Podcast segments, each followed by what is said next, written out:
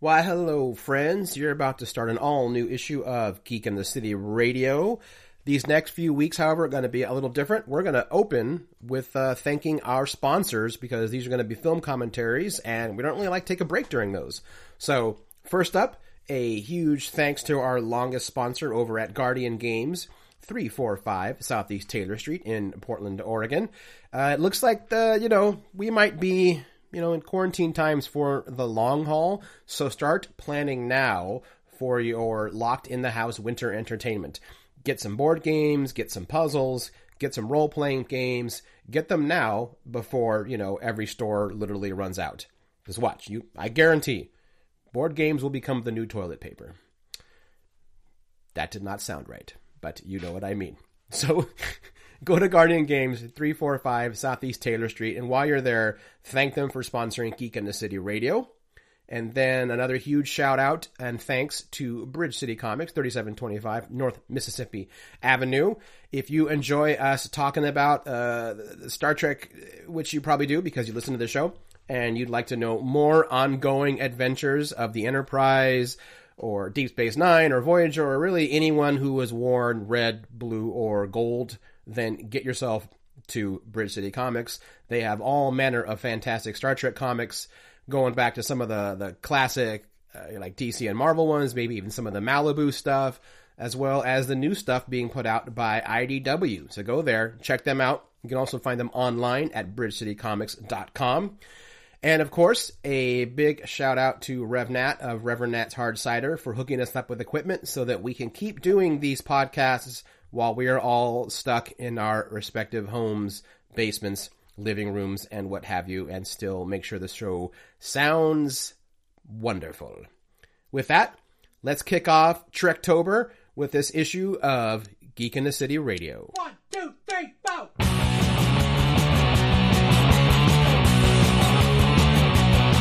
It's been a long, long week. Why don't you spend some time with geeks? So many issues a day into which we must delve. We're gonna talk about the stuff that makes you scream and shout. Hit the red alert. We're going warp factor 12. Thanks for pressing play.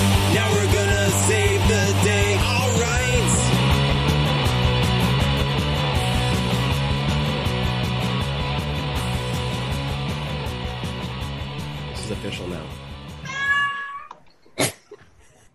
Why, hello, and welcome to issue 568 of Geek in the City Radio. Uh, that was one of our hosts, Claymore, or Manju, and I'm Aaron Duran. And I'm Beanarita, Claymore's And I- mom. And I'm Cable Hashitani. How's it going, everyone? Oh man, uh, what a week. What a week, kids. It's it's Tuesday, Lemon. Yeah. It's been it's been a uh, it's been. Never The mind. la- I'm not going to do it. Nope. Almost did it. Almost did it. the last couple of days have been a lot. Is I'll leave it at that. And that's just in personal stuff, not even the world. Um, no, I guess I mean that too. Yeah. Um, you know, All right. Well, as we promised, all of October will be Trektober. woo. Ooh, as we do one commentary a week on what we kind of decided were the quote creepiest Star Trek episodes. Uh, one from every series except well, except Discovery and Voyager, because we all forgot that there was basically a weird ass Lovecraft episode of Voyager. What episode is that? That's Oh, what we dang talked it. about last week. Uh, Uh, hold on, hold on. I do have it noted down because I might still watch it. yeah, Sack, Sack will remind us in just a moment. Lovecraft. Hold fire. Yeah, maybe not Lovecraft. It was No, it was. Damn it, I'm not going to remember. was uh, it was uh, not not gonna not gonna be commentated on is what it was. Yeah, that's fine. So we are kicking off this. mo- We're kicking off the month with the original series, with the episode "The Wolf in the Fold." We almost picked Cat's Paw uh, because that actually was a Halloween episode, but we went with Wolf in the Fold because it's actually a little creepier and as we'll find out, way more sexist too. Mm. Yeah, this is this is not the episode that you show your feminist friends trying to prove that Trek was way ahead of its time on women's issues. Definitely not. Yeah, I mean, as a whole, the series was. This ain't one of them. uh, so uh, we are all going to be watching it on CBS All Access, but we're making sure that none of the audio gets through, so that we're not destroyed by the eyeball, I guess, of CBS, the un- the unblinking eye of Columbia. Mm-hmm. Here we go. That could be taken the wrong way, also. But let's just move on. Uh, so yeah, uh, I think uh, when we get to three, like one, two, three, we're gonna all hit play on our uh, yeah on our streaming services, and we're gonna kick this off. This Yep. was uh, episode fourteen, season two of Star Trek: The Original Series. The Wolf in the Fold aired in 1967. One, two, three, go. Ooh. turn By the way, it's just Wolf in the Fold, not the Wolf in the Fold. I know. Sorry.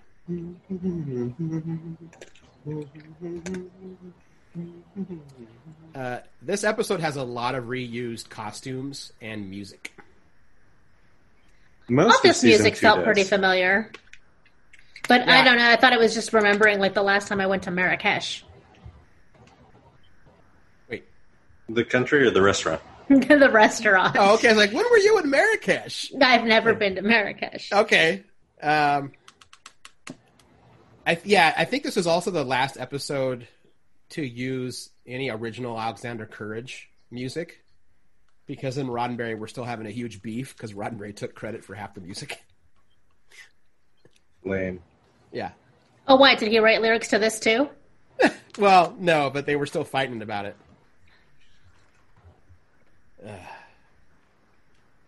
My cat's the asshole who eats half the treat and leaves the other half all wet and soggy on my desk. That's great. I like that McCoy was already commenting that he likes a place that is a completely hedonist society. Mm-hmm. Uh, because is this before or after Arena? I think it's after Arena because I think Arena is season one, Uh, don't ask me. Which one's Arena? where he, Kirk fights the Gorn. I, It I thought that was season two. Season one, episode eighteen. But I bring it all up because Spock has that line when they're about to beam down where he says, "Doctor McCoy, you sir are a sensualist," and he says, "Yeah." "He says, you bet I am."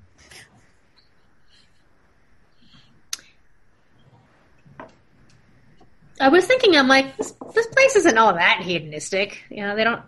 But I, for the times, I suppose, and what you could put on TV, Yeah, pretty And- pretty racy. And I think the implication is, is that this is not just a uh, a dance hall; It is No. a brothel. right. Yeah. Uh, if I remember correctly, also you never see Kirk, McCoy, or Scotty drink in this scene because the CBS censors were afraid that it would promote drug use. Um. Okay, Yeah, I know. That's it's a, it's a, it's a real leap, but okay.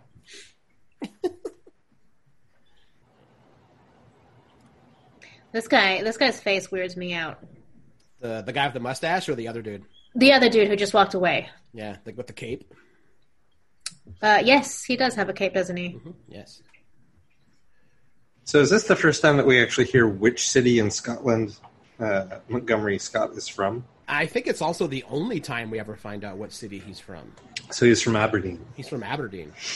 Um, this is, I think, also the second time we actually learn his first name, which we hear later on in the show. I was just thinking, like, I guess there isn't a lot of um, material to source from, but I don't feel like I've ever seen, uh, you know, like in a show or a movie, a Scotsman going on and on about the fog and how great it is, or like the romanticness of it. Yeah, that's true. I mean, was Scotty's, a. Scotty's a romantic man. He's he's with machines all day long, so you know he's got his passions. I I know. I mean, that's fine. He can be a romantic person if that's the, you know, type of person he wants to be. I've just never heard anyone wax romantic about the fog in Scotland. Yes, that's true. Well, I think maybe many many years from now, a certain Dr. Crusher will will wax poetic about it. On oh my god! Now I want to write the fan fiction because because Scotty survives in the next gen, which we all know because of relics. Mm-hmm. I want him to actually retire on the Scottish planet. and also fall in love with the ghost of one of his ancestors. Well, not one of his. That's weird. I don't know the exact particulars. Uh, I do kind of like this fog effect. It's kind of cool. Um. Oh shit! Question is, is that fog machine or is it dry ice? Dun dun dun. I don't. I would assume That's a lot for dry ice. Yeah. Yeah, that's a lot of dry ice. Oh, poor Scotty. There. So I one of the things that I thought was weird about this is the, their delivery. Uh, Kirk and McCoy's delivery every time they find the, a dead body. It's like they're looking out as if they are looking at to the audience to tell the audience what's happened to the people. It's like, Yeah. why is this written like a stage play? I think this era TV was still kind of that in between where they were still because a lot of them were stage plays that they just televised. Mm-hmm.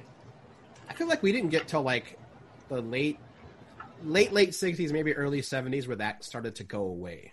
Mm. You know, it's weird to see a show doing it, it like well into its second season. but I think that was all the shows that were doing that. Like if you watch like a Perry Mason from this era, also they're when they find a body, they do it. They do the he's been shot. Like they all do that. Hmm. I don't know why. Weird. Yeah. Yeah. Uh, I also like that before this the, the break here, uh, McCoy knew where all the good bars were on that planet. Mhm. Um, McCoy's got a hell of a history that they never really tap into. I'd like to do that one day.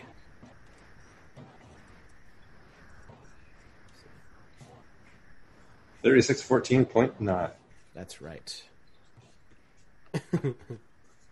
God damn, I do really love the remastering of these episodes. They're so pretty.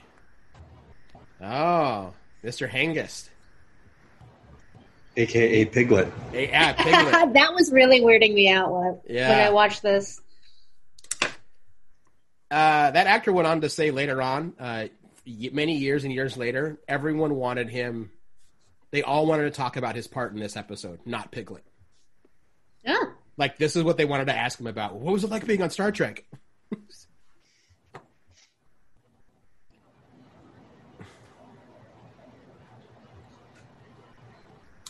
Ah, damn it. I think a lot of these costumes were also from uh, where No Man Has Gone before. Like a lot of reused costumes in this episode. I actually really like the knife that they used for this this prop knife here. That is pretty cool.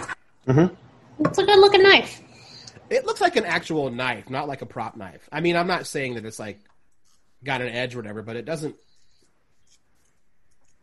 It doesn't look like wood immediately. Yeah, and on these hmm. remastered ones, unless they really take their time, you can tell when it's a prop or not. It's a good, looking, You it's a good knife. Goodbye, Mr. Butter.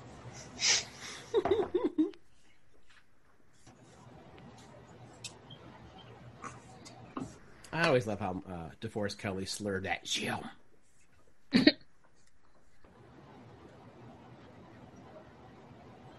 um, yeah, yeah. This episode's problematic as hell, but I do kind of give it out to uh, to James Doohan. He does a he puts in a pretty good work here, being like the tortured character who really doesn't know what he's done. It's pretty good. Oh, so we we uh, we talked over it with some other stuff, but um, before the uh, before the credits break, um, uh, Shatner and Kelley are talking about um, how Scotty like has just been through some shit, and he's got all of this uh, resentment towards all women. Right. Um, but so you guys were telling me that is not in reference to something that happened in the previous episode. No, There's like no continuity to that No. whatsoever. there is. Is it some sort the of l- backstory? No, No, What the heck?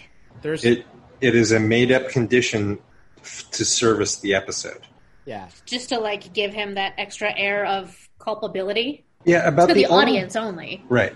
About the only thing that uh, where they maintain continuity for original series is bringing up the Organian peace treaty.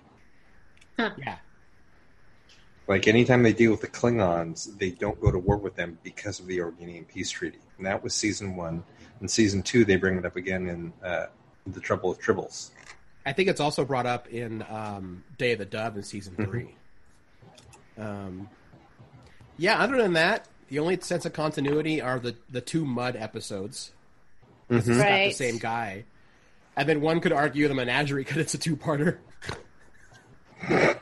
That's different. Yeah.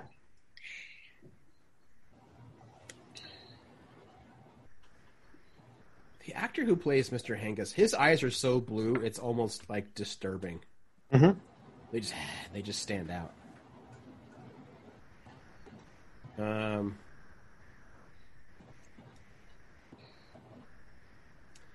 I will say though, man, the costume designers on Trek, they were there's a cool look to all the outfits in this series. Mm-hmm. It really But there is. are.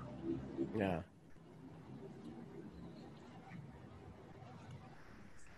So I remember reading the the costume designer for Trek was always trying to try to bring in like new fashion styles into like actual high fashion, and everyone thought he was too extreme. So he was like, "Well, I'll just do Star Trek then." Just kind of cool. Um, There's a Christian ruined this episode for me right off the bat when this guy inter- in- introduces his his wife Yeah. because he has a very Borat like way of saying it, and My he wife. he can't even be bothered to like toggle between my wife and uh, what was her name Sibol Sibon the woman who died. no his wife I don't The- remember her name. I don't remember. we we were talking um it's like Si- Sibon or Sibol or something like that uh Siba but he doesn't even alternate between her name and my wife he just always says my wife and he says it a lot and he says it in that sort of Borat style and it was Oh, just, it's uh, it's Sybo. Sybo Right, thank you Sybo. Yeah.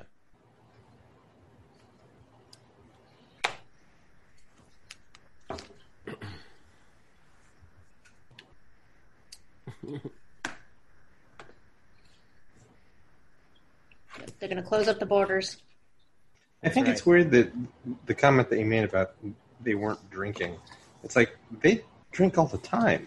I know that it was weird. I, I read about it a little bit on some of the trivia on this. That apparently they also wanted the drinks to change color depending on the mood, and they couldn't do that because they just the effects. It was too hard. Mm-hmm. But then, yeah, they were afraid about. Um, yeah, the censors were like, we can't show them. Maybe they didn't want to show them drinking and just sitting. Maybe social drinking is more of a. Well, that's what men do, so that's fine. But alcoholics sit in bars and drink. I don't know. maybe it was a uh, like like oh, no no you, you get one or the other they can be at a fucking pleasure house or they can be at a bar drinking but not both But not both. Like strip clubs in California. If you want full nude, all you get is juice. If you're fine with just topless, then you can have alcohol. that's weird to me It's very weird. I don't. Yeah. I Well, I mean, like, I know that in- the. Hmm, sorry, go ahead. Oh, I know that in some cities right now, um, like bars aren't allowed to be open. Oh, I think that's in New York. They have the, they've established the same rule that Portland's had for a long time. Is like if you're going to be open as a bar right now, you have to also be serving food Yeah. because the idea is they want to uh, deter people from just hanging out for and, and just like being there for hours and hours drinking. Like Right. get in, eat your food, get out, stop exposing yourself. Um, Right. Yeah, we we miss a good chunk of like really like just bullshit pop psychology there. That's maybe for the best. I wouldn't say we were missing it. That outfit's great though. She looks awesome. That's a great dress. Yeah. That whole set is great. I would just hang out there. It does look like, like a really nice hookah bar. I, I was just thinking that. Yeah. Oh no. Or um, our, our our friends Nate and Becca, their old place. Yes. well, and, and also Becca kind of dresses that way whenever she gets a chance anyway. That's true. Oh my god, I never noticed this before. Look at that push in. Mm. So good. But I used to watch this on a really grainy VHS. I never realized like all the fucking stab marks on that yeoman. Mm-hmm. There's a lot. heinous. Yeah, that's a lot. And you can see her butt, Well, it's just which is fine as long as no one's drinking.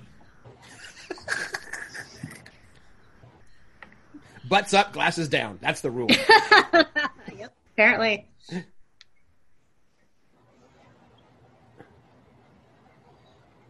man.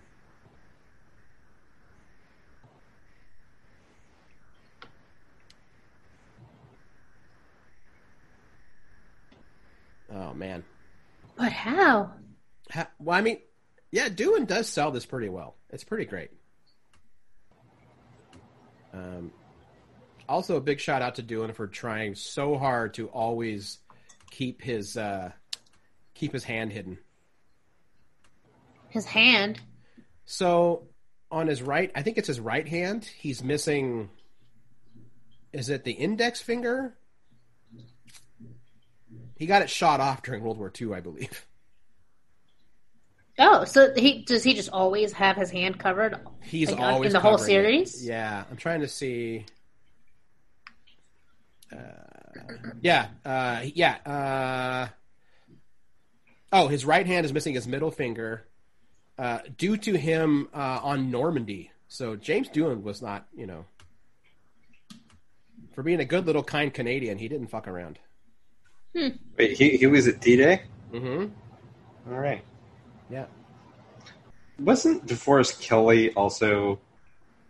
No. No, the thing with DeForest Kelley is his mom's ring. It's That's his right. mom's ring, yeah. That Yeah. he would never take it off. Yeah. I think if you see it here, he's actually. I think it's on his pinky. Here it is. Yeah. Um, When we were doing Trek in the Park, I gave uh, Paul Pisty a ring to wear on his pinky yeah. and told him the story why, and he's like, done. The ring also just happened to be the one ring, so it appealed to Oh, him on a couple levels. Well, it's like in uh, just jumping around here. in Star Trek Five, the scene like when Sybok makes the scene of making McCoy relive unplugging his father from life support. The lighting kept catching his ring and kind of throwing off the shot. And he apparently told Shatner, he's like, "Hey, if you need it for this, I'll take the ring off for this shot." And Shatner's like, "No, well, if we have a flare, we have a flare. I, you don't ever have to take that ring off." So, yeah, for all the bad stories about Shatner, he, you know, he's got a little soft spot. I feel bad for this guy that they had not yet invented um, plastic surgery for deviated septums. Oh, It's just completely missing. Just nothing there. maybe he did a lot of cocaine. Which is why he would have a deviated septum. No, I, I assume that Or- that's just naturally what his face shape or it's is. the angle. I don't know. Well, you know, watch. You're gonna find out he had like an amazingly long Hollywood career. Uh, no, yeah, Christian recognized him. He says he's been in like one episode of everything. Yeah, you get a lot of those performers, especially. Yeah, it's one of those people like you've seen him in everything kind of thing. Um, apparently, there's also a reason why this episode has a lot of Kirk and not as much Spock as you'd normally assume. This was apparently filmed like a couple weeks after Nimoy received a nomination for Best Actor, but Shatner didn't. Ooh. Whoa. And apparently Shatner was still a little uh Yeah, he was a little rubbed the wrong way out that one. So I, I can imagine. yeah. What's funny is that like that whole Kirk cadence was like that's how they told him to act, and then it just became the Shatner thing. But ouch. I've never heard that, but that's how they told him to act. Yeah, because he's based on. Uh, I think Roddenberry said once the inspiration was. Um, he never did it right, but he always was with a Horatio Hornblower, which was what Roddenberry was always trying to Oh. recreate. What? Uh, Horatio Hornblower. It's a character in these uh, British naval books that are that are pretty good. They're fun. Okay. I thought it was funny that uh, Kirk is the only one in his like casual jacket Yeah, the whole episode. yeah. I dig that jacket though. trying to remember when that first that jacket first uh, debuted, but I dig it. It was in season one. Yeah, I remember it season one.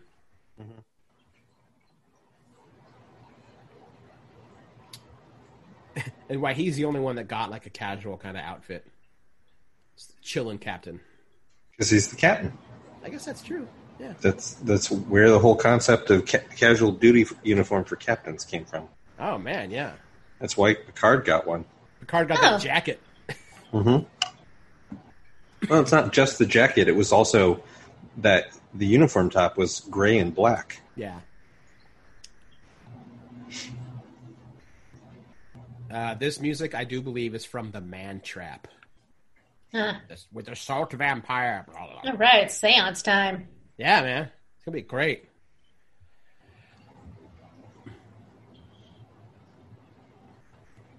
Uh, this episode written by Robert Bloch, Mm. uh, who did a lot of stuff.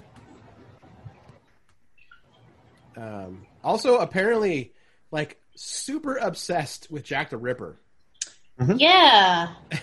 Was that you that was talking about that earlier? Yeah, He's he written- wrote like a four ton of separate Jack the Ripper scripts, and I think a novel also.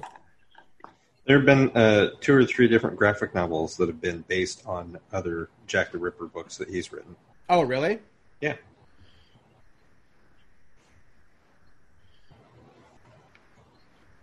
I'm, I think we have one. There's uh, one published by IDW. Uh, Debo Screams. Sibo screams. Ah, Scotty. Damn it, man. That's a good scream. Yeah. Uh, reuse scream.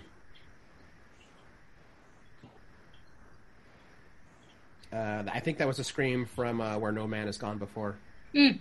When uh, when Mitchell kills somebody, kills uh, kills a lady. Mm. Mitchell.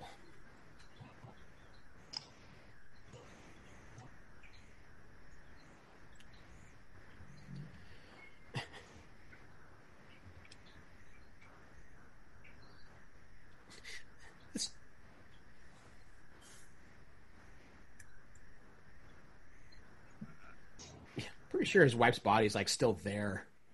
Mm-hmm. And they're like, "Oh, let's have this conversation." I know. Also, this is now uh, suspected Scotty's third murder, and Right. they're not going to cuff him or anything. He's just going to chill. Well, they mentioned that Argelius hasn't had a crime in like centuries. Yeah, And but they- that doesn't mean you do nothing.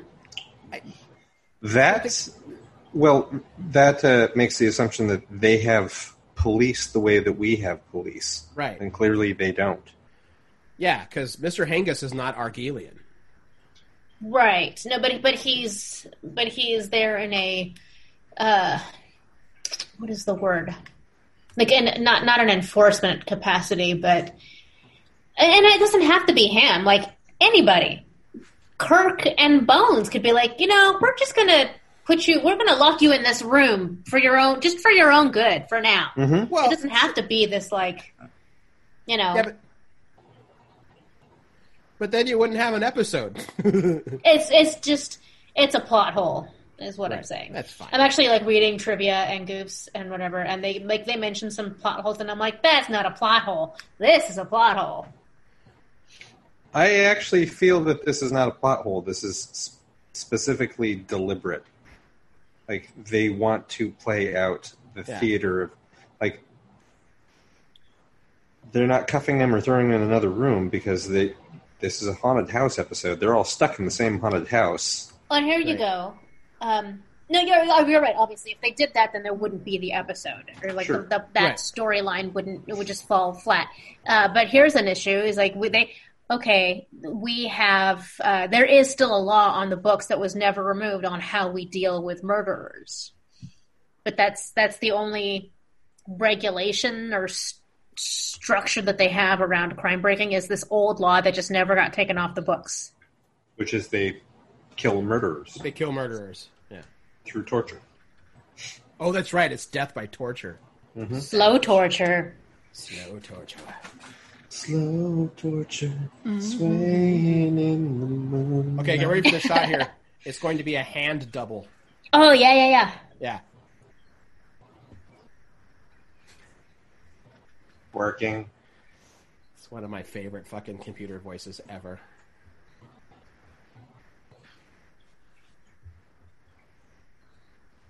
oh, poor Scotty. Oh, here comes the uh here comes the hatred of women. Mm.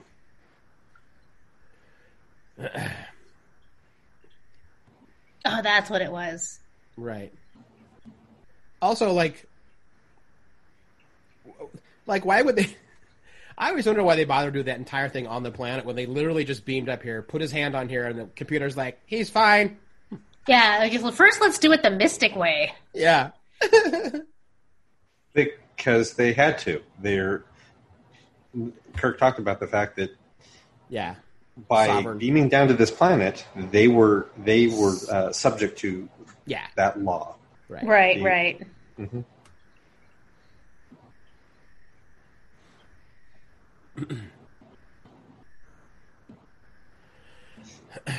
He's selling it pretty well, which is pretty good.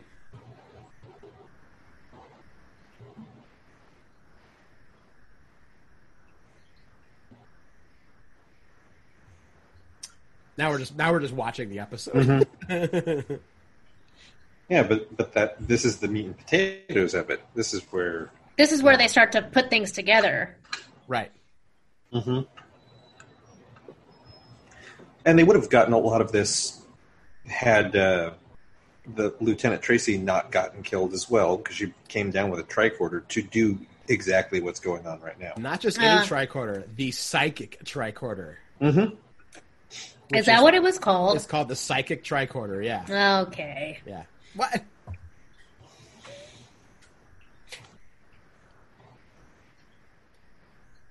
So he's not twenty Right there, hand model.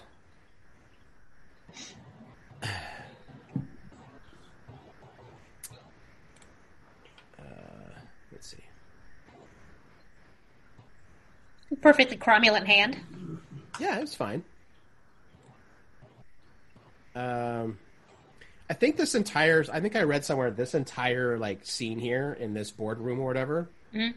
is the longest continual usage of like one set on the episode. It's like a 13 minute scene. Mm-hmm. It is. It is a long scene. Yeah, it's basically we're just now we're in a courtroom. Like this entire thing is a courtroom in a horror movie all at once. Mm-hmm.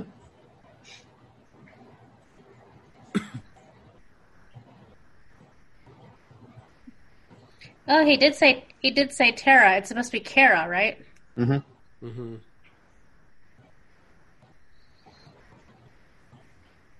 Uh, I love an original series. Like every like planet leader is just just like one thing away from being like a cult leader. They got the robes. They got that sweet goatee. right. You know, they do the hand thing. It's pretty great. I feel like they they reused the same image for um, what's the episode? Is it Who Mourns Methuselah or something like that? It's the one where Kirk rec- hmm? I mean, I wouldn't know that episode name. That's nerdy. no. Anyway, it's the episode where there's an acting troupe that Kirk goes, "Hey, wait, I recognize that guy. He's massacred an entire planet. Oh, He's a war not- criminal." That's not Requiem for Methuselah. That's Conscience of the King. Oh, that's it. Thank you. And that dude does look like that. Yeah. Yeah, it's not him, but yeah, I totally see the resemblance. Oh yeah. Got- Well, it's because I, I know it's not it- it's not the same actor, but it's the exact same look. Yeah, yeah. They've got a template. Yeah. Yeah, kind of.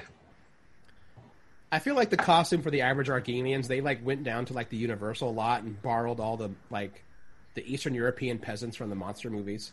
Mm-hmm. You know.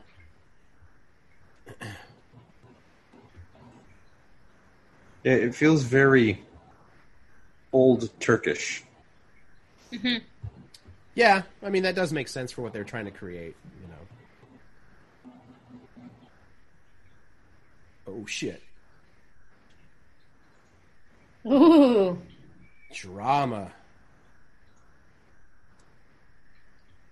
Oh, the shame. It's like don't get involved with a sex worker if you can't handle it.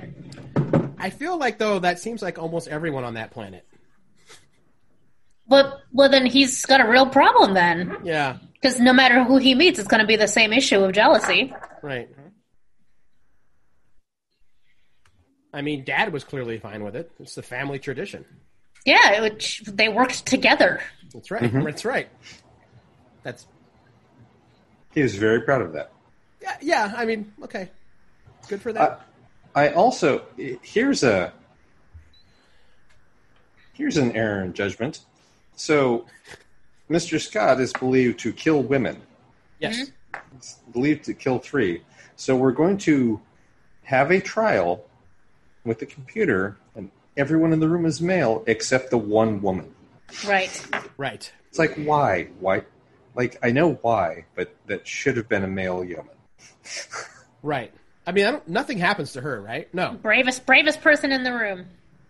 Oh, and she's in a red shirt too. She, get, she gets taken hostage.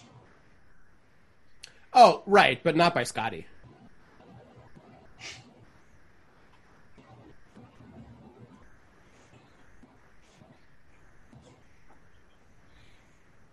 Oh, I do love how Star Trek the computer can also kind of be your Deus Ex Machina. Mm-hmm. Yeah. All right, here we go. It's time to make the jump.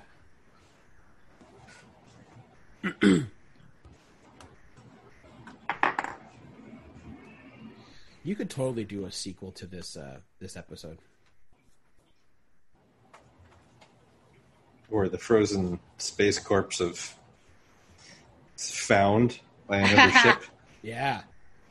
Is that what they do? They beam him out? Spoilers. Oh, psh. right. Sorry. Yes, it is, but they also they do a wide dispersal, so they Yes. don't beam him like he doesn't rematerialize in one piece. Right. But, you know, things happen. Dun, dun, dun. So, so Red Jack is another name for Jack the Ripper. I think he was called that once in the papers, yeah. Mm. Red Jack, Yeah. Which they're slurring here as Regic. Regic. I see. And I also like is the uh, that Mr. Hengist is like, well, he lived hundreds of years ago. It's like, why How do do you you know? know? that? Yeah. you're not from you're not from Earth. That's clearly Robert Bloch being like, everyone would still know about Jack the Ripper all the Yes. time. Everyone cares about Jack the Ripper as much as I care about Jack the Ripper. That's right. I feel like many people go through their Jack the Ripper phase, though, where they want to read everything about it.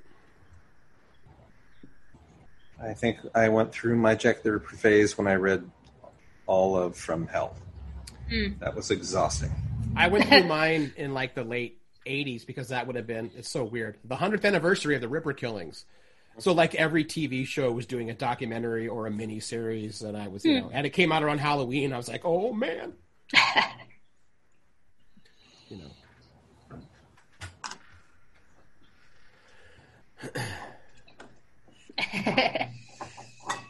I mean, apart from the incredibly and awful, like sexist elements of this episode, it's not without its charm of them doing. Yeah, Cable's right. It kind of turns into a haunted house movie. Mm-hmm. It's fun for that element, you know. You know, you've got the superstitious people, you have the people of science, and then you have the monster that, you know, betrays all reality. Uh, it's the Mist, but in space. Yes. Not to be confused with uh, the episode "The Obsession," which was another mist in space. Here's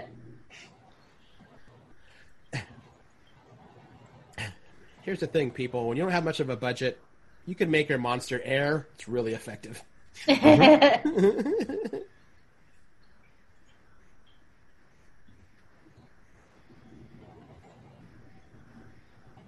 I am surprised they didn't go the extra route of filling the Enterprise with fog. Oh, man, that would have been awesome. Well, you could only do Wouldn't? it after this scene. That's when it Yes. would work. Yeah, Oh man, that'd have been awesome, Cable. Let's invent a time mm-hmm. machine to go back and change this episode. I don't even mean that ironically. Forget everything else we could fix with humanity. We're gonna fix just one episode of Star Trek. Did you guys kill Hitler or stop like Trump from being born? No, but you know the episode Wolf in the Fold? So it really needed fog in the corridors. Fix that. You're welcome, humanity. Well, did you at least fix the sexism? No. just this, just people. the fog. Just just, Fog. just trust me. Fog. God, what am I, a monster? What am I, Lucas? we did. Yeah. We did the thing that we knew how to fix. That's right. we knew things that wouldn't completely alter the space time continuum. That's actually a good story idea. Time travelers that they know they can't fix like fix points, but they can fix little things that they always found annoying in pop culture. That is so fucking niche. uh-huh.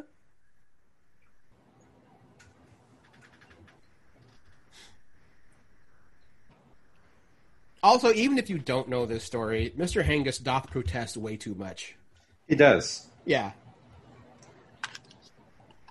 I also appreciate that um, the their the town leader. I can't remember his name now. Um, the guy in the Uh, robe Yeah. Right. is like he exhibits good signs of a good leader. Like he is personally impacted by what's happening, and Right. yet he is remaining as composed as possible Yeah, yeah. because he knows that that is what his job is. uh, Pretty impressive. Jarvis, right? Mm-hmm. Yeah. Yeah, Jarvis. And now we get into the other unsolved murders. Oh man, yeah, the Martian colony.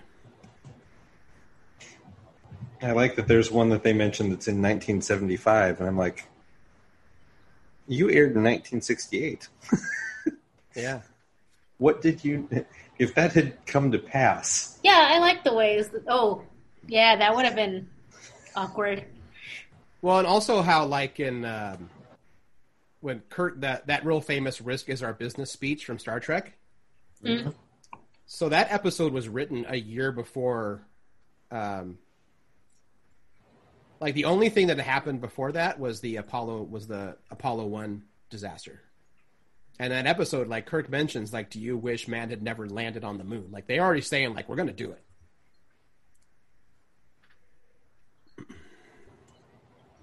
One solar year ago. and now the finger points to Mr. Hengist. Ba-ba-bum. Piglet, what did you do? I know he sounds especially piglety right there too. Well, that's not a crime. What?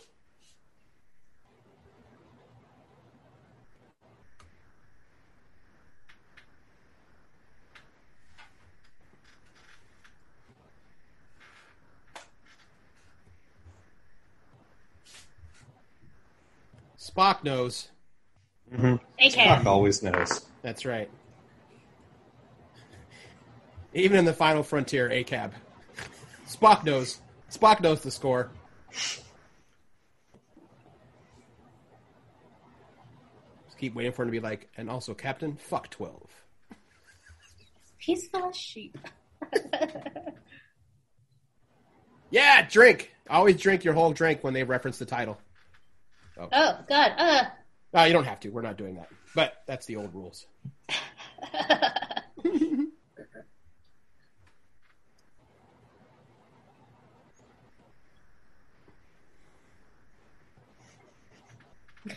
just a long pan on it, uh, just a shot of his face. Yeah. No, he's he's knowing the jig Like is you, up. you can hear the sweat groaning down his face. I don't think we're gonna get out of this one, Pooh. oh bother.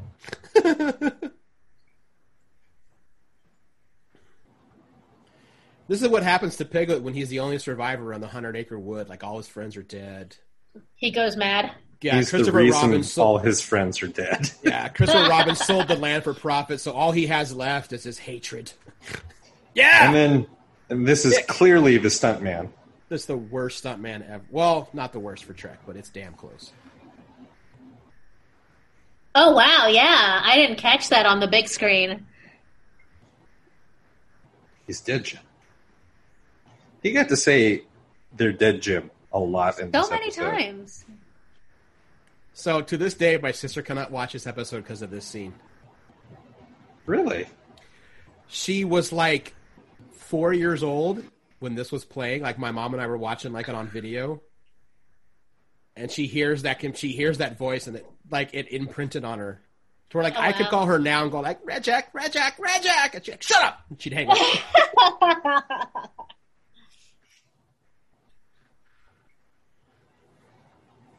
Guys, you can't put a dead body on a chair. Well, I guess you can do that. That works. Yeah, sure. Uh, weekend at Bernie's. That would be. They do all kinds of stuff with that dead body. Clue. You can 100% do that. It's fine. You can't really stand them up; they'll just fall down.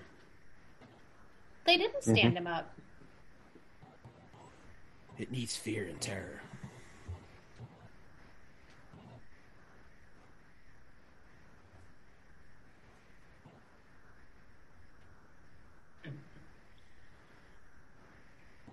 Oh, that's right. There's this tiny little spot with uh, Sulu in this, right? Mm-hmm. There's no Uhura and Chekov in this episode, but No, there is Uhura. oh, is no, there? you're right. There is no, No. Uhura. There isn't. It's in the trivia. Yeah, Yeah. I love that line though. Michelle and Walter took the weekend off.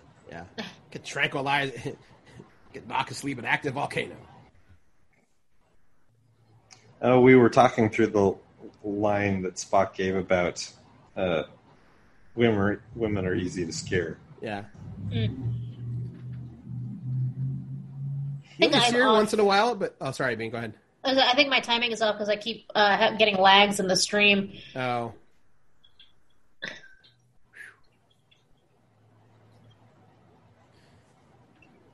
oh shit.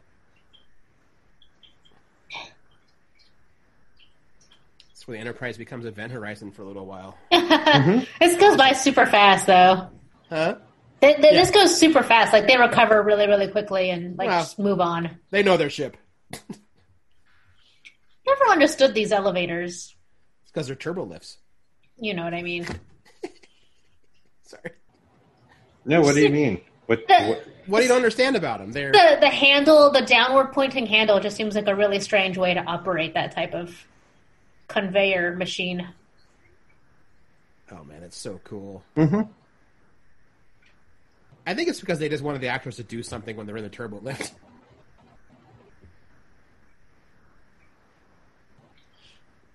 Hence why from like after TOS on, those were all gone. You just would walk in and you know Voice. it's keep your hands at your side. I guess that's what you got to do. God, look at all that like that fucking wood diodes back there, Yep. man. Still cool though. Oh, Star Trek jumpsuit. Yeah, Very cool. Yeah, that's for the enlisted men. Or the, the enlisted um, members of Starfleet. Yeah, they get jumpsuits. They don't Huh. get uniforms because they're not officers. Weird. I never realized that that was where the distinction lied. Yeah, I mean, they weren't really good at kind of keeping that up, but that kind of was supposed to be the point. Like the only character that uh, in modern Trek that we deal with that is a main character and has a uh, an officer role, but is not an officer, is Miles O'Brien. Yeah. Mm. And it always bugs me that What? he's What's his rank? Chief Petty He's Officer. chief. Uh, No, Chief Petty Officer. Yeah. Like he doesn't wear. He doesn't have any pips on his collar at all. No, as I say, what annoyed me is that in the official like Trek canon, Mm-hmm. they have enlisted ranking. They just never bothered to make them and put them on the uniform for him. Mm-hmm. Like they're little, they're little bars instead of circles. They're little bars. Interesting. I, guess, I, I don't really remember much about the um, naval ranking system, but uh, a chief anything would still be different from an enlisted person. Well, a chief's not an officer though. But they're not enlisted. Well, I don't know. Like I said, Yeah, I don't know enough about naval stuff, which Uh, is what they what their ranks are based on, right? Yes. Yeah. Just want to O'Brien- point out that an immortal killer is stopped by math. Yes. Figuring Also, the, I like I like drugged up Sulu. Mm-hmm. Seriously? They're all great once they all get drugged up, and they're all just kind of, hey man. this Oh, is that's right. Because we also get like super drunk uh, Scotty also, huh? Everyone's and, all loopy. and McCoy. Yeah.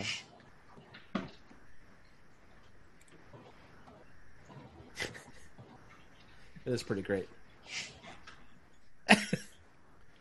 uh, what's his name isn't either the guy who runs the city. Nope. Nope. But uh, but the uh, the musician father is. Yeah, yeah, Yep. they're all doped up. Yeah, these four aren't yet. Interesting. Bless you. Thank you. And there's the the horror lighting again. It's cool.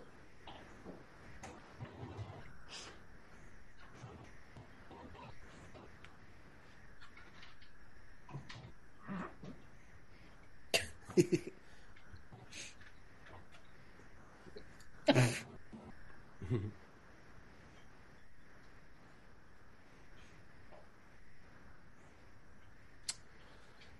would actually be really frightened if the thing possessed Spock. Dude's got like four times the strength of everyone here. Yeah. Mm-hmm. Oh, you son of a bitch. Oh yeah.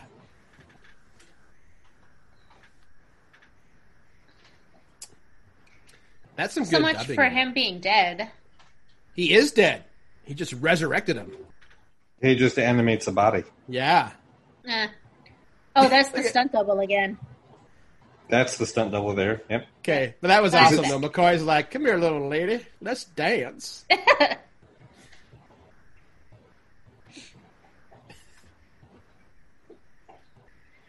This is really funny. Die is like threatening Everyone everybody, die. but everyone's just laughing. This is so good. Die, die.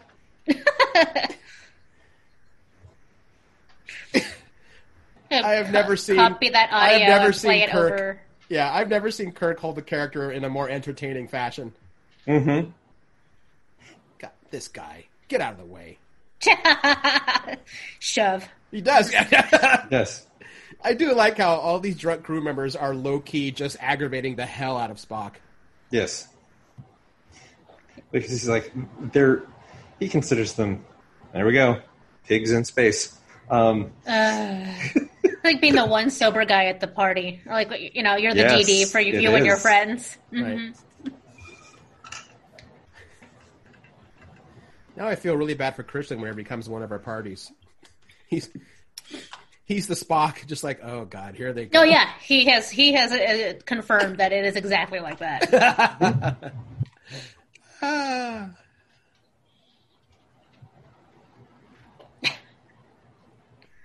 Oh, that's right. This is where they're drunk and they want to go back down to the planet. mhm.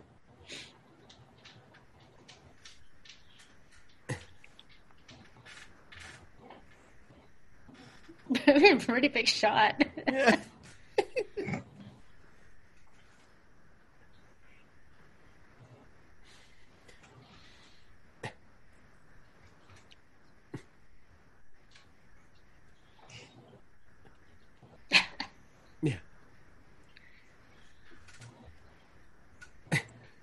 So what? He never finishes the sentence.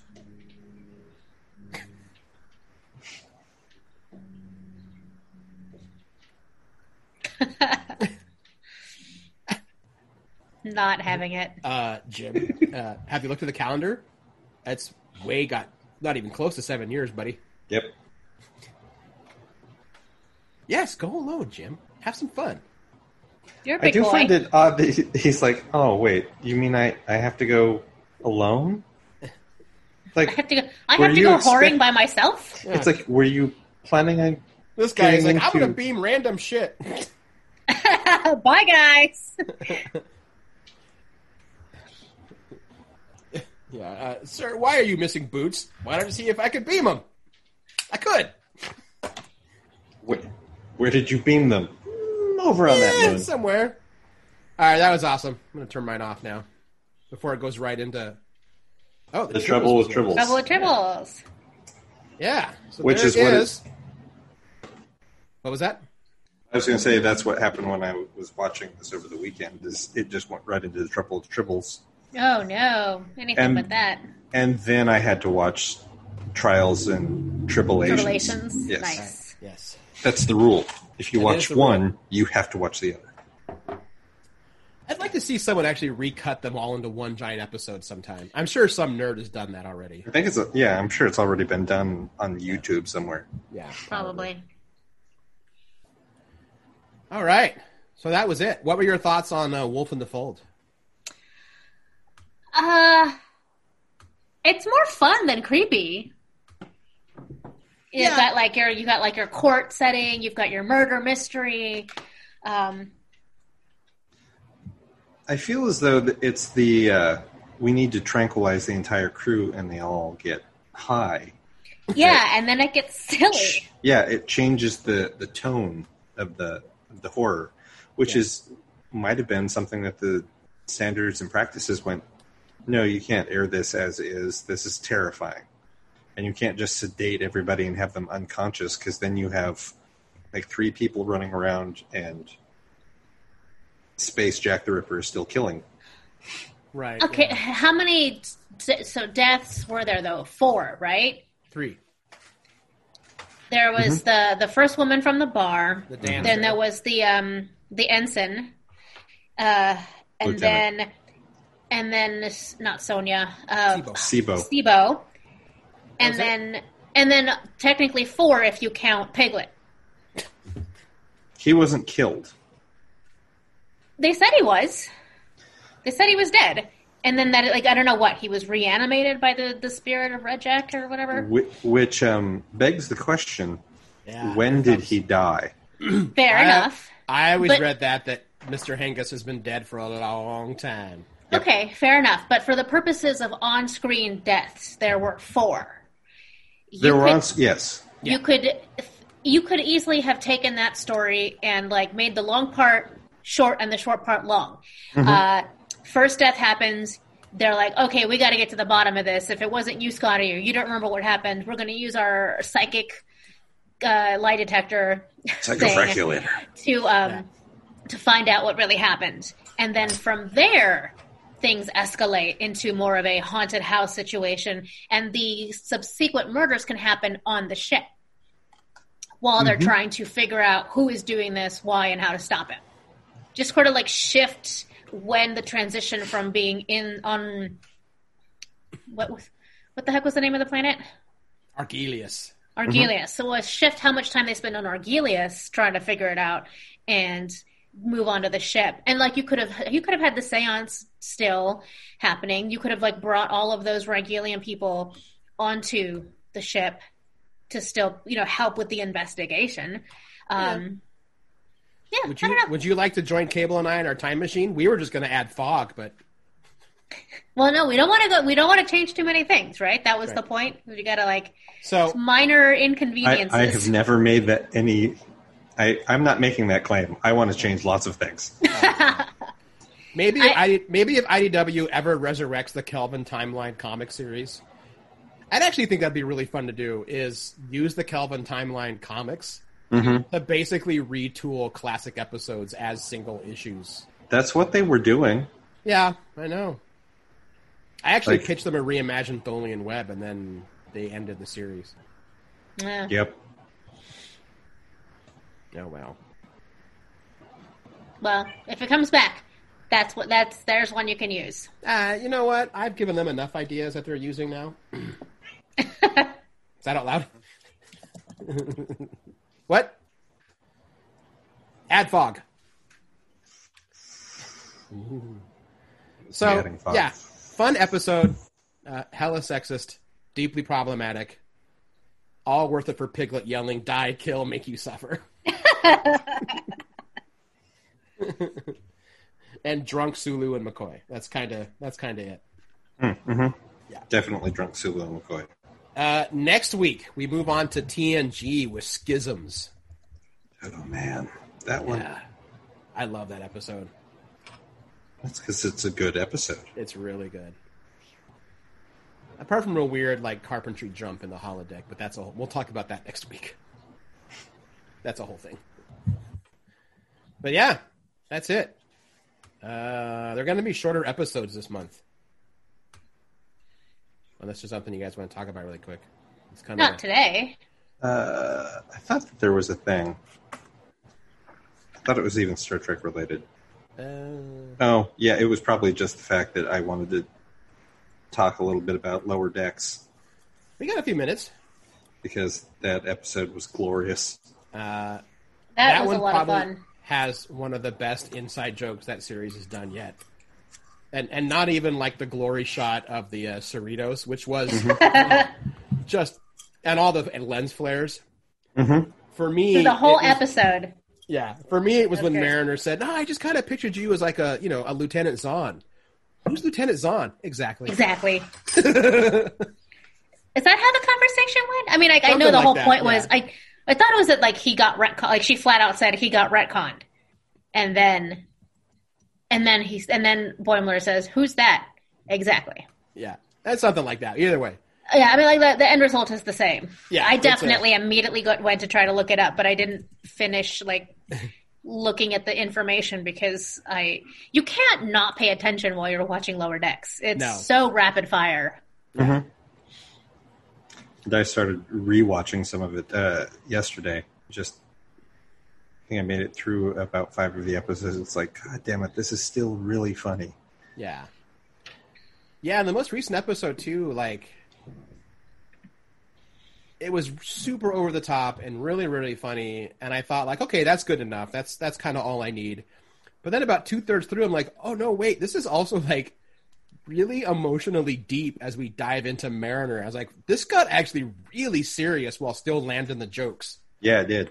Yeah. And I feel like they've been doing that more and more and more with each episode to the degree that it is hard for me to go, oh, it's the funny Trek. And it's like, no, it's just straight up Star Trek. Yeah. With Well, um, you know, uh, you will likely remember that when the Orville started, it was just kind of like laugh and like you know poop humor. But uh, as as the season progressed, they started getting like deeper into the characters' backstories and all of their individual foibles and emotional issues uh, until it got way more preachy than we expected at first. And I don't mean preachy in a bad way. I just mean like. Clearly, we have a message here, and we want you to care about something. It's not just about you know dick jokes. right. So I think I think maybe we're getting into that that curve, and um, I don't know how many episodes that'll last, but eventually I assume we'll be on the other side of that curve where it's a little more serious than than just humorous. Uh, I think it's good that then this week's episode is the last episode for the season. Oh, what? That, That, Yeah. That was Ten the ep- last episode of the season. no. No. No. This week's episode. the one week. coming up. Okay. This is what, Ooh. 10, 10 episodes, right? Okay. Oof. Wow. All right. Because the week after is the season premiere of Discovery Season 3. Woohoo! Yeah, I'm. That actually makes me more glad that we're doing Trek, uh, horror Trek for our October, Yeah, since this also seems to be the month of Trek in general. that's true. That's true. Yeah. Yeah. Um, Uh, and then it'll be a very dark time after Discovery season three because fucking nothing's being shot. When is Nope. um when is Strange New World supposed to premiere? I thought that was immediately after. No, they're still breaking the story. They haven't filmed a single episode. Oh, okay. Uh, I must have remembered that wrong.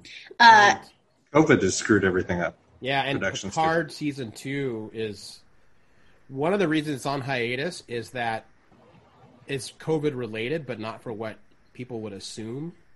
Um, the studio can't get insurance for Patrick Stewart because he's, you know, an 84 year old man in the era of COVID, and the studio's like, no one will insure him. And you have to have insurance on a film shoot. Like, everyone gets insured. Right. And because the risk would be so high for him, no one will insure him. Wow. I guess can they not do the same thing as like Riverdale? They're they're filming again, uh, but they basically like they got tested, everyone cleared, and then now now they're all in a bubble. I, I think it's because of his age. I mean, that's why. Yes. If he was younger, I think that's what they would be doing. You know, That's too bad. yeah. But I mean, I guess better to keep him to keep him safe. Yes, protect Patrick Stewart at all costs. Mm-hmm. oh, that just that just made me sad because that's what we used to say about Ginsburg. Oh, sorry. I didn't mean That's to bring okay. you down. That's okay. Um, but here we go. Something uh, to change gears. I I started watching Rebels. I'm already done with the first season. So now I'm into season two. Uh, yes, yes, it is a definitely a show that I don't know feels more blatantly geared towards children. There's a lot more like goofiness and slapstick humor, Uh-huh. Yeah. But at the same time, it's it's still it's still a Star Wars, and you know they are there's still you know like the the deep sadness of the orphan boy, and you've got like a lot of other like Firefly comes to mind when I watch this. You've got like the the badass, mature captain, female captain who's kind of like you know takes no shits, uh, but you've also got like a young spunky chick who's cool and you've got you know like the big bruiser who's kind of an idiot but he's got a solid heart and it's it's got all of the uh it's got all of the elements you need for a good you know band of rebellious space-faring folk Um, yeah, I also like that. Like a lot of them are based on the original Ralph McQuarrie designs. Yes. You know, so like i don't i don't know what that means he's the guy that did a lot of the initial artwork when they were when Star Wars like Episode Four basically was in pre-production. so like the So big bruiser- basically, yeah, go ahead. yeah. Go ahead. The, the the big bruiser character like that's the original Chewbacca design. Hmm. And okay. Chopper is the original droid look, and the Ghost is what was the one of the first designs of the Falcon. So a lot of that stuff is pretty cool. Cool uh, i just finished the episode where they introduce uh, rex and his friends as uh as older men just sort of like hiding out in the wilderness Yeah, I love that Rex survives all the way through Jedi. Mm-hmm. I love that they made that guy. does he So when next time you watch Return of the Jedi Mhm. and you watch the scenes on Endor, there is a grizzled old rebel with like Han and Leia. Like he's in the full rebel guerrilla outfits. He's got this long, kind of fluffy white beard. Mhm. That's that's Rex. They officially said that is Rex. oh fun Yeah. but does that mean that they designed the rex character like you know starting in clone wars based off of that guy or they just kind of push those two things together later No. no, they based the look of Rex in Rebels on the character from Jedi. Yes. cool cool okay Yeah. You're gonna have fun. You've got a lot of uh, you got a lot of emotions coming your way. Just be Yeah, ready. Norm uh, was saying, and sorry guys, I realized that like we were pretty negligent about the chat today, but I do see that you guys had a lot of things to say. Uh, and Norm just now said that season two is where the switch happens, which Yeah, I I mean- assume he means like we're going to come around that corner. I mean, I say it still happens in season one when Tarkin shows up. Uh, season two is when Vader begins to make an appearance, and there is another tonal shift in the series. Right? Yeah, like that's. I think that's like the first two episodes is Vader being introduced, and that's a that's an arc that feeds into the second char- uh, episode. Um, and yeah, it's definitely a tonal shift. Tarkin, I mean, yeah, he's a big bad, but it's not the same tonal shift as when Vader comes along. Really? Sure, I, well, Yeah, because Tarkin is around, but they're not dealing with him directly. When they introduce Vader, they fight him, hmm. you know, face to face immediately, and it doesn't go well, and they have to bail, and they're like, "What the fuck was that?" So I- it's I think that's like I get I get that. I, I- for me, the the tonal shift comes with Tarkin because Tarkin is the guy that yeah he doesn't scare you or intimidate you by being in the same room with him. He just has you know three thousand people killed in an entire town to make a point. Yeah. Everything that he does is like someone goes, "Oh, we're having problems with this." It's like, "Oh, okay, go kill half of the populace."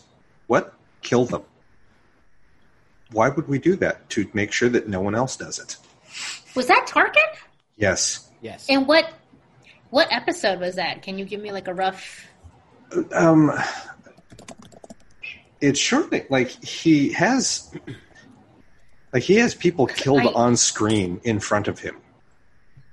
Um, and then I don't remember that. then there's also a, there's Tarkin Town, which is a shanty town that he has troopers go and burn. No, Vader did that. Because I, just saw that episode. Because they think, like, they say, "Oh, we think they've gone to hide in Tarkin Town," and and Vader says, um, and they they ask him, they ask Vader, "Do you want us to go looking for them there?" Because that's probably where they went, and he said, "No, but burn it down." Hmm. Yeah, yeah, that's early season two, like right after they've introduced Vader. I'm gonna say it's either episode two or three, whichever one is the. um uh, Let me see here. Like I said, like I literally just watched these. I mean, if I find the episode guide, Okay. I'd be able to tell you. the the thing I always think about. There's an actual like, there's a canon short story about Tarkin about when he was still. I think it was when he was still like an admiral, when he was like Admiral Tarkin, hmm and the Imperial Senate still exists, and there's like a protest on Chandrila, and the Emperor's like, Tarkin, I want you to go there and negotiate with these protesters. Like that's his mission. Go out there, negotiate with them, and get the protesting. This bring order back to Chandrila because Mon Mothma clearly can't control her own people. So Tarkin goes out there, and literally it talks about how thousands of people are in like the town square picket signs, chanting, you know, the you know the emperor's eve, like all like the stuff you see like in protests, and they all think that Tarkin's there to negotiate with them.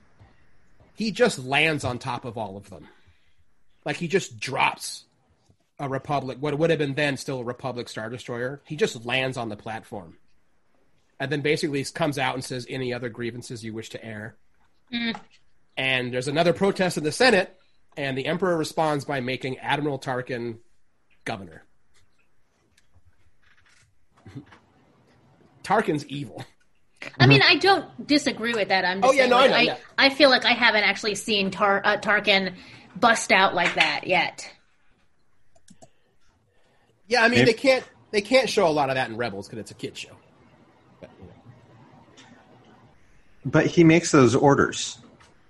Maybe I am thinking of what he does in season three. I'm trying to find it, but it's Yeah, a little there's- there's tricky more coming with because Mm-hmm.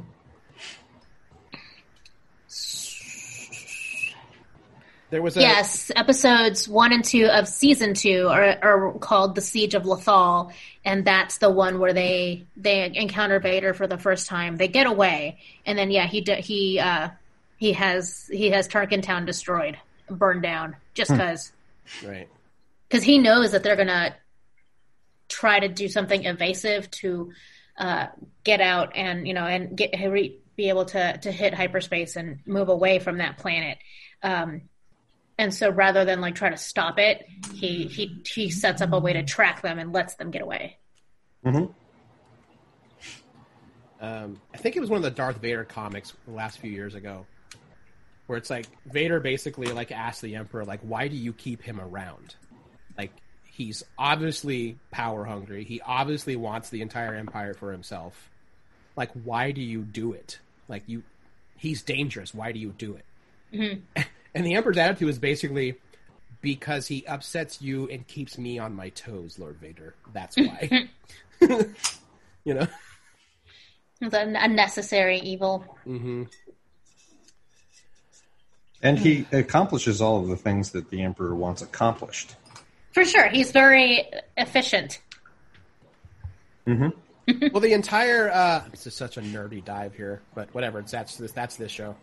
The entire like Empire's doctrine of fear is called the Tarkin doctrine. Like it's all based on his on his designs. Right. And well, I I know, I know that. I guess if you don't know a lot of these other like backstories like you guys do, uh, like, like the average Star Wars fan would just be like, "Oh yeah, Vader is like the baddest, scariest guy you know, on you know on that side of the Sure. The the, the war, I guess. But um, you know, I picked up during Clone Wars that when Anakin is still Anakin and he meets and has to work with Tarkin Yeah. over the course of a couple years here and there, like he picks up a lot of stuff from him. So in some ways, he you know he's he is an apprentice to Tarkin's methodology too. Yeah. Yeah, I love those episodes.